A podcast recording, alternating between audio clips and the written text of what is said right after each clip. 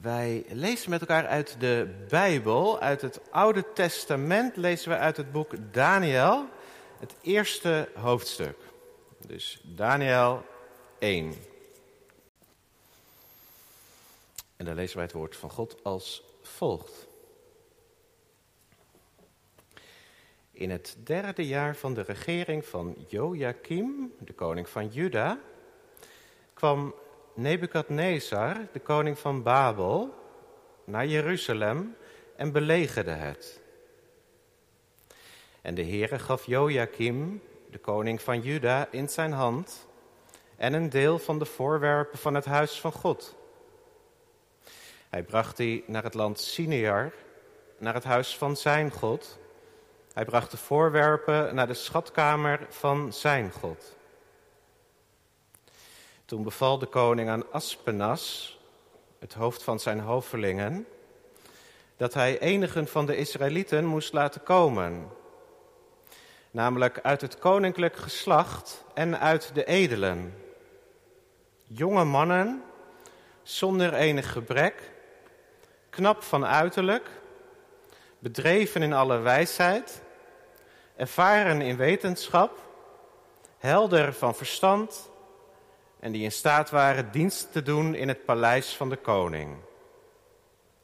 En dat men hen moest onderwijzen in de geschriften en de taal van de Galdeën.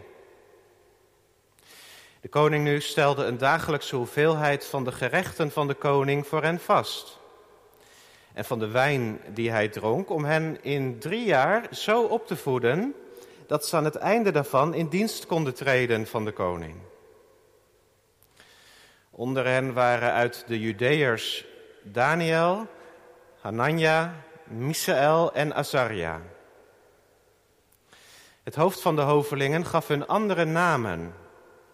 Daniel noemde hij Beltsassar, Hanania Sadrach, Misaël Mesach en Azaria Abednego.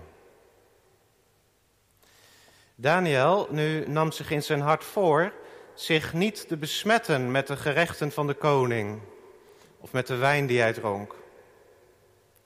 Daarom verzocht hij het hoofd van de hovelingen of hij zich niet zou hoeven te verontreinigen.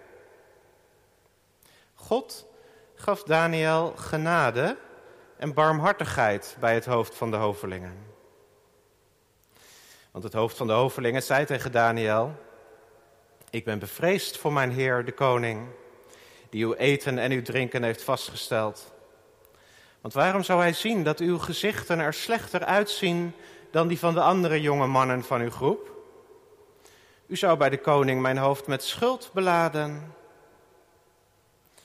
Toen zei Daniel tegen de kamerheer, die het hoofd van de hoveling had aangesteld over Daniel, Hanania, Misel en Azaria.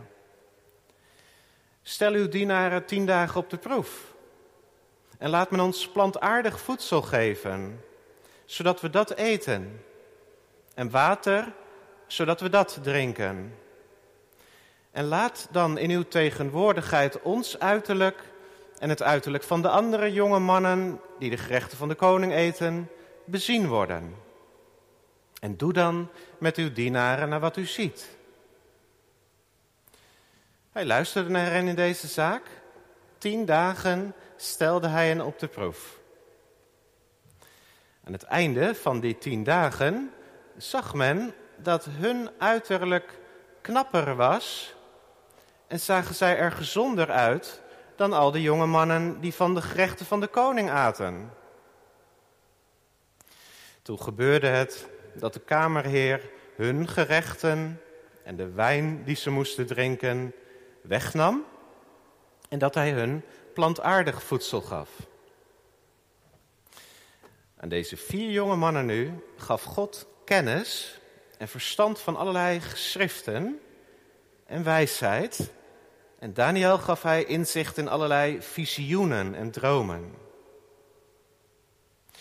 Aan het einde van de dagen waarvan de koning gezegd had dat men hen moest laten komen, liet het hoofd van de hovelingen hen bij koning Nebukadnezar komen. De koning sprak met hen, maar onder allen werd niemand gevonden als Daniel, Hanania, Misaël en Azaria. Zij traden in dienst van de koning. In alle zaken waar het aankomt op een wijs inzicht, waarover de koning hen ondervroeg, vond hij hen tienmaal beter dan alle magiërs en bezweerders die er in heel zijn koninkrijk waren. En Daniel bleef tot het eerste jaar van koning Kores. Tot zover de lezing van de Heilige Schrift deze avond. Dit gedeelte zal ook het uitgangspunt zijn voor de verkondiging van straks. We zullen de Bijbel voor ons nemen en die openen wij het gedeelte dat we ook lazen bij Daniel 1. Over de preek van vanavond heb ik geschreven koningskinderen in een Babelcultuur. En misschien is het gemeente goed als ik u eerst even vertel hoe ik zo bij dit hoofdstuk gekomen ben. Dat zit zo. In Oude Water hadden we afgelopen zondagen, net zoals u trouwens, ehm, een dienst die speciaal ook gericht was op uh, jongeren. Een dienst die we samen ook met jongeren hebben voorbereid. En de jongeren die uh, daarbij betrokken waren, die vroegen of ik over dit hoofdstuk uit de Bijbel wilde preken. En tot mijn verrassing ja, had dat ook wel heel veel te zeggen. Ook speciaal ook voor jonge mensen, maar niet alleen voor jongeren. Ik realiseer me dat ik nu in een gewone dienst sta, tussen aanhalingstekens. Maar dit hoofdstuk uit de Bijbel heeft ons allemaal het nodige te zeggen. Maar speciaal ook wel de jongeren in de gemeente. Want laten we eerlijk zijn, Daniel was een tiener toen hij dit meemaakte wat hier beschreven staat. Waarschijnlijk was het een jaar of 14, 15, zo ongeveer, toen dit uh, gebeurde. Daniel is opgegroeid in hele moeilijke omstandigheden eigenlijk. Waarin het bijzonder moeilijk was om het geloof in God te bewaren en om daarin te groeien. En toch heeft God hem een hele moeilijke omstandigheden weten te bewaren bij het geloof in hem en weten te vormen tot een dienaar van hem. Daniel heeft een hele invloedrijke positie gekregen in het Rijk van Babel. En hij is ook van grote betekenis geworden, ook in het Rijk van uh, God. Hij, hij, God heeft hem tot een profeet gemaakt. Die, zelfs, dat, die zelfs een Bijbelboek ook heeft nagelaten. Met bemoedigende verhalen en ook belangrijke profetieën over de eindtijd. Waarin het Nieuwe Testament ook veel op wordt teruggegrepen. Nou, dat is eigenlijk best bijzonder als je bedenkt hoe de biografie van Daniel uh, is geweest. Op zijn veertiende is hij al uit huis geplaatst, bij zijn ouders weggehaald. Vanaf zijn veertiende kon hij al niet meer naar de kerk of naar een christelijke school. En toch heeft de Heer hem weten vast te houden en weten te vormen tot een dienaar van hem. Dus dat is een bemoedigend voorbeeld. Daniel groeide op in oorlogstijd, zou je wel kunnen zeggen. Daar wijst hij op, op in die eerste versen van zijn boek. Daar vertelt hij heel in het kort dat de koning van Babel Jeruzalem belegerde, koning van Juda en handen kreeg, voorwerpen uit de tempel, dat hij ook een aantal jongens oppakte en deporteerde naar Babel. Het was dus oorlog in die dagen. Ja, en die oorlog die hier wordt beschreven, dat was niet zomaar een oorlog. De plaatsnamen die je leest in dat eerste vers, dat zijn niet zomaar willekeurige plaatsnamen. Het is net ietsje anders als dat je in de krant leest dat bijvoorbeeld Moskou Kiev bedreigt. Dat is natuurlijk ook heel erg. Maar dat is toch net even anders dan wat je hier leest. Babel en Jeruzalem, die hebben in de Bijbel een speciale betekenis. Spelen ook in heel de Bijbel een rol, hè? vanaf de eerste bladzijden tot de laatste bladzijden kom je ze tegen. Je zou kunnen zeggen, Jeruzalem, dat is de stad van God. Dat is de heilige stad. De stad waar de Heer regeert. Babel, dat is de stad van de mens. Waar de mens de dienst uitmaakt. En de Satan heerst. Jeruzalem, Babel, zijn eigenlijk twee hoofdsteden van twee rijken. Van het rijk van God en het rijk van de boze. En die twee rijken staan natuurlijk op gespannen voet met elkaar. In Daniels tijd heel concreet. Babel belegerde Jeruzalem. Koning van Babel pakte de kinderen van God op en voerde hen af naar Babel. Dus Daniel raakte als tiener verwikkeld in deze strijd. Nou, je zou kunnen zeggen dat is een groot verschil tussen die tijd en onze tijd. Hè? Wij, nou wij, de meesten van ons weten eigenlijk niet goed wat het is om in oorlog te leven. Enkele nog, door leeftijd. En sommigen misschien ook door hun werk. Weten wat het is om oorlog mee te maken. Maar jongere generaties die hebben daar eigenlijk geen, geen, geen besef van. Ik ook niet, moet ik zeggen. Ja. En toch, en toch is die strijd waar het hier over gaat nog steeds gaande. Deze strijd is nog steeds niet voorbij. Maar die is nog steeds gaande, ook in Gouda. Ga maar na. Hè? Jezus, de koning van Gods Rijk, is vandaag nog steeds bezig om zijn koninkrijk uit te breiden. Daar is hij nu mee bezig, op dit moment ook. Niet met geweld, met geweren of bommen, maar door zijn woord en geest verovert hij mensenharten. Wint hij onderdanen in. Breidt hij zijn heerschappij uit. Ondertussen zit de boze natuurlijk ook niet stil. Die stelt alles in het werk om zijn rijk te verdedigen en, en de kerk van God aan te vallen. Soms met geweld. Aanslagen gepleegd op kerken. Soms op andere listige manieren probeert hij gelovig aan het wankelen te brengen. Nou ja, deze strijd waar we hier over lezen is dus nog steeds gaande. En we weten wat de afloop zal zijn van de strijd. Hè? Dat is ons voorzegd op de laatste bladzijde van onze Bijbel. De val van Babel en het overblijven van het nieuwe Jeruzalem. Maar goed, Daniel die werd dus heel concreet betrokken in deze strijd. Omdat koning Nebukadnezar zijn pijlen vooral richtte op de jongeren van Gods gemeente. Hij was vooral geïnteresseerd in jongeren. Niet in alle jongeren, maar alleen in jongens. Sorry meisjes, was niet geïnteresseerd in meisjes, alleen in jongens. Ook niet in alle jongens, maar alleen in de jongens van koninklijke komaf. En uit hen selecteerde hij de slimste en de knapste en de sterkste jongens. Die ontrok hij aan het gezag van hun ouders en liet die overplaatsen naar Babel.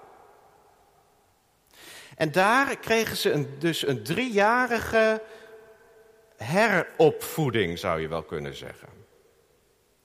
Dat wordt dus beschreven hier in, in dit hoofdstuk. Hè. Dus uh, de jongens die moesten de taal spreken van, leren spreken van Babel, Galdees. De belangrijkste geschriften, uh, leren en dat een goed ontwikkelde wetenschap, die, die cultuur van geschiedenis, van rekenkunde, van ehm, astrologie, rechten, godsdienst natuurlijk ook. Die godsdienst moesten ze leren. Het was een hele praktische godsdienst eigenlijk, waarin uh, toekomstvoorspelling een belangrijke rol speelde en het duiden van tekenen. Ook wel magie, hè, dat lees je ook op het einde. Witte magie ook, en ook zwarte magie. Nou, dus dat moesten zij onder de knie krijgen, dat moesten ze leren. In de tweede plaats kregen de jongens ook allemaal een nieuwe ID waarop een nieuwe naam stond.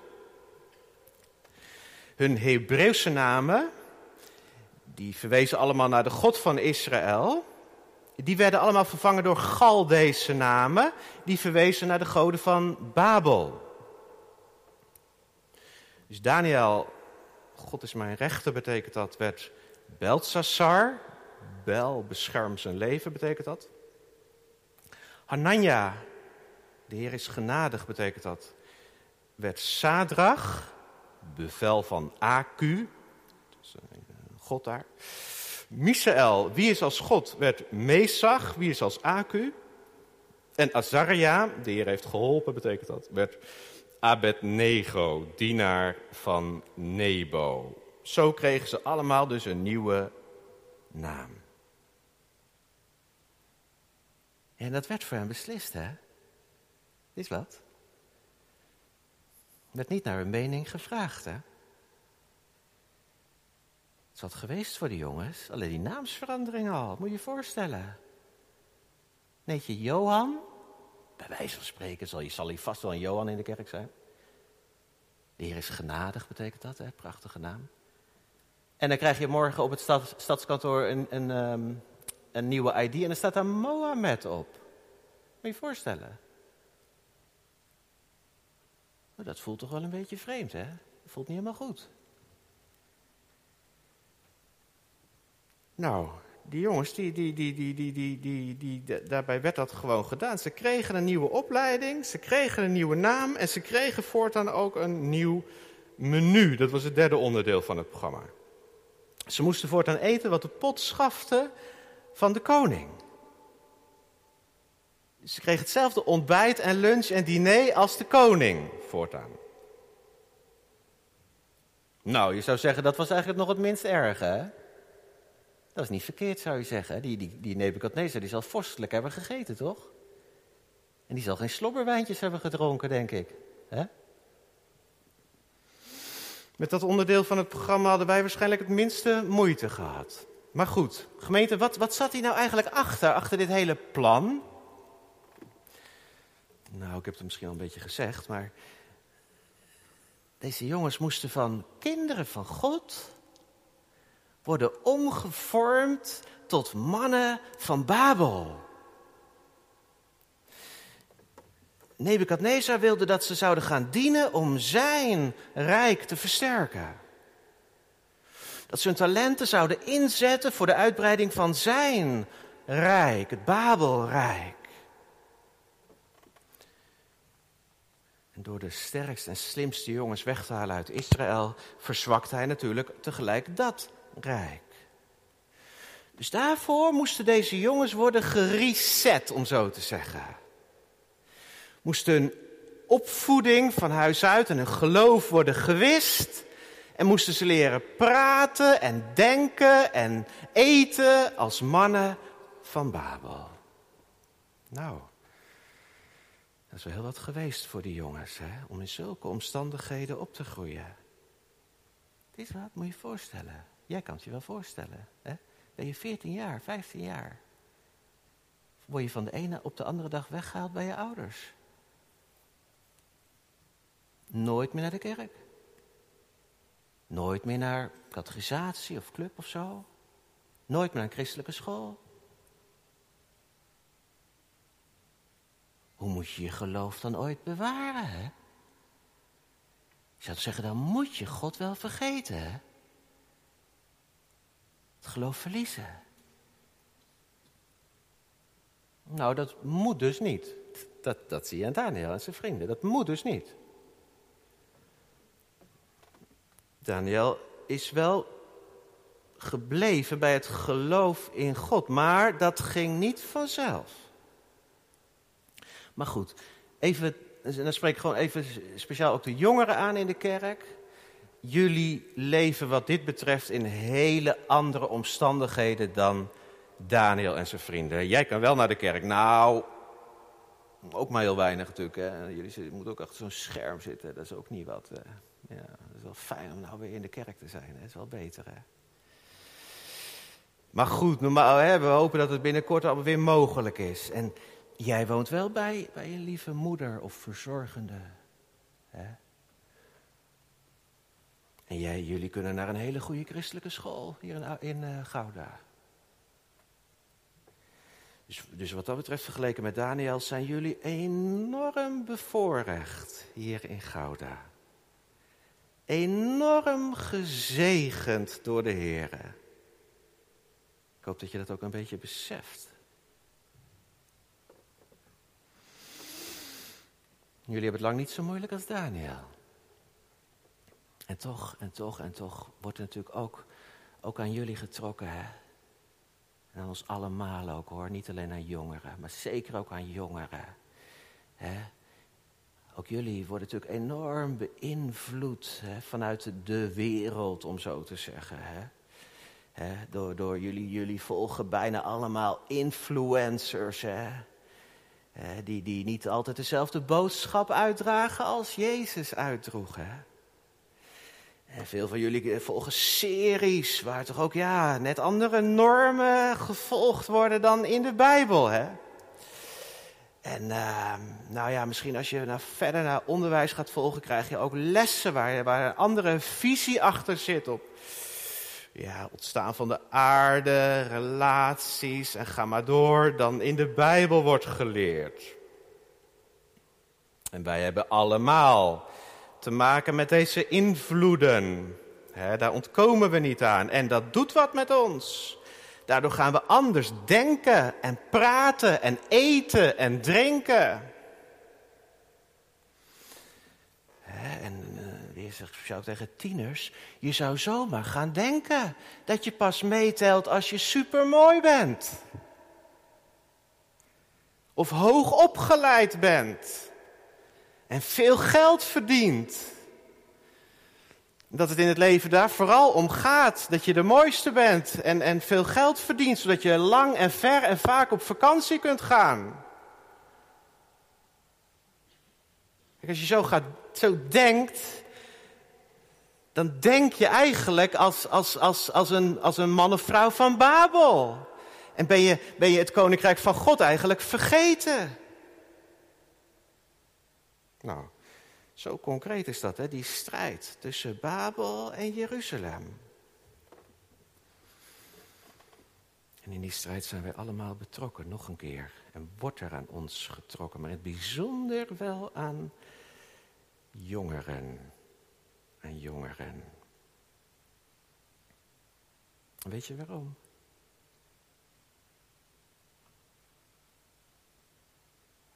Omdat jullie ook koningskinderen zijn. Ja, zo mag ik het toch wel zeggen. God heeft jullie aangenomen. Dat zijn kind. De Heer Jezus heeft, zich heeft jou voor zijn rekening genomen. In het teken van de doop dat aan je bevestigt. Tenminste, ik hoop dat je gedoopt bent, anders hoop ik dat je het spoedig zult laten doen. Jullie zijn geheiligd door God om Jezus toe te behoren en met Hem te leven. En ja, Jezus, dat is zo'n andere koning dan Nebukadnezar. Hè? Nebukadnezar die was alleen maar geïnteresseerd in de mooiste en sterkste en slimste jongeren. Maar Jezus niet hoor. Jezus niet. Jezus kan ook wel met jou als jij wat minder mooi bent. Nou, dat zul je niet zo snel van jezelf zeggen. Hoewel, misschien ook wel. Maar... En ook als jij niet zo heel slim bent. De Heer Jezus weet mensen die niet zo mooi zijn, mooi te maken door zijn liefde en geest. Maar dat vraagt dan ook wel iets van ons, dat wij ons ook geven aan Hem, dat we dicht leven bij Hem. En dat deed Daniel. Daniel stelde daarom ook grenzen. Hij trok lijnen in zijn leven. Het is wel bijzonder om te zien waar Daniel de grens trok. Dat is heel apart eigenlijk als je dat leest. Hij trok die grens niet bij die boeken over magie. Die las hij gewoon. raad ik jou niet aan trouwens om te doen, maar hij moest het. Hij trok ook niet de grens bij die nieuwe naam. Had hij waarschijnlijk ook geen zeggenschap over. Maar bij dat menu. Dat liet hij staan. Dat is apart, hè? Waarom trok hij daar eigenlijk de grens? Nou, dat zegt hij zelf hè, in vers 8. Tenminste, daar heeft hij het opgeschreven. Daar staat, daar staat dit. Uh, Daniel nam zich in zijn hart voor zich niet te besmetten, belangrijk woord, besmetten met de gerechten van de koning of met de wijn die hij dronk. En daarom verzocht hij het hoofd van de hovelingen of hij zich niet zou hoeven te verontreinigen. Zij wilde zich niet besmetten of verontreinigen. Wat is daarmee bedoeld? Nou, Joden, dat, weet u waarschijnlijk wel, hè, die, die waren en zijn gebonden aan de spijswetten van Mozes. Zijn wij niet als gelovig uit de volken? Waren zij wel. Joden eten kosher.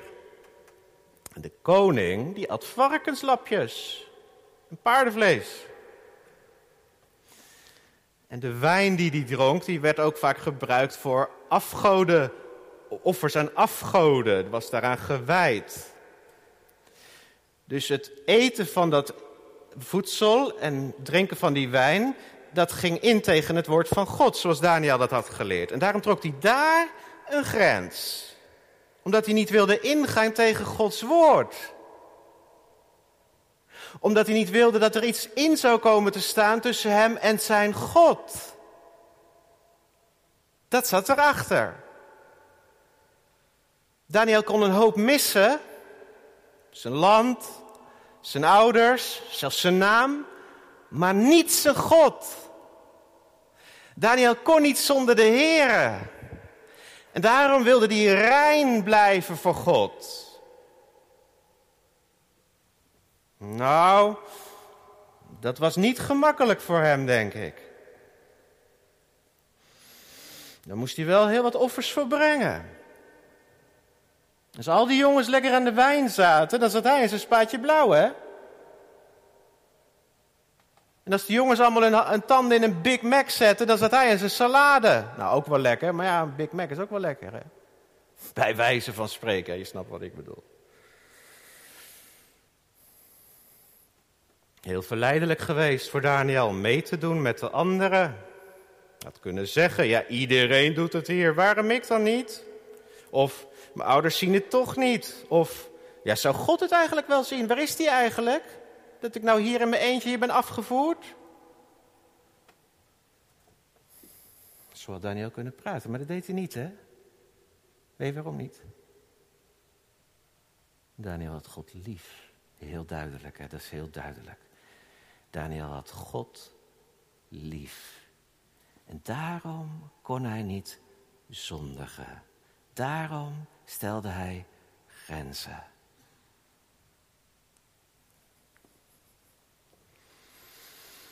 Best wel lastig hoor. Voor ons ook om te zien waar wij grenzen moeten trekken.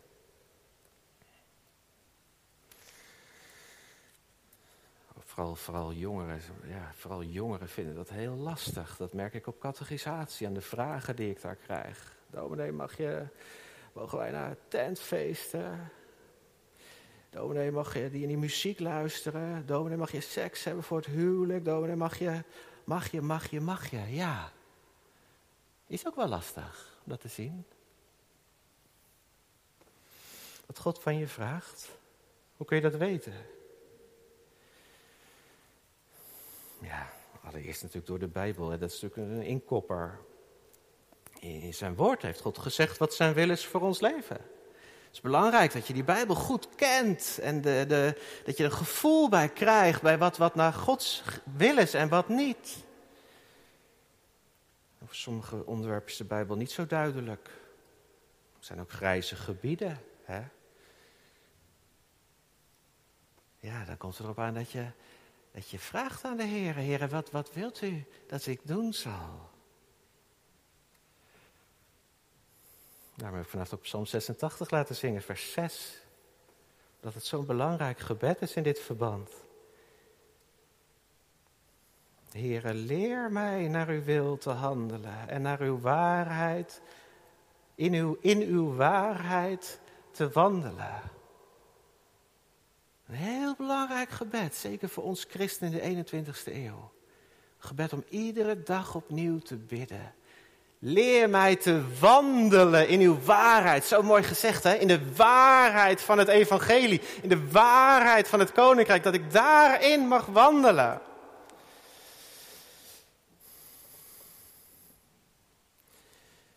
En vertrouw er dan maar op dat wat God wil het allerbeste is. Daar vertrouwde Daniel op.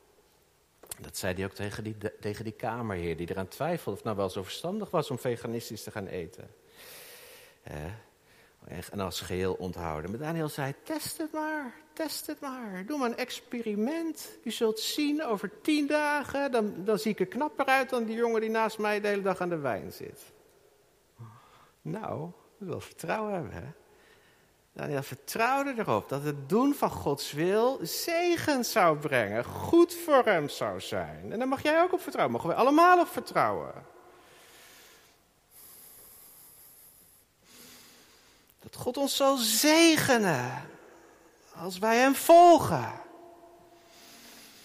En dat God ons ook de kracht zal geven om Zijn wil te doen. God vraagt niets van ons waar Hij ons ook niet de kracht voor zal geven. Nou, zo is Daniel een prachtig voorbeeld, bemoedigend voorbeeld. Om dicht bij de Heer te leven. En onszelf toe te wijden aan Hem en Zijn wil. Niet omdat het moet, omdat God het waard is.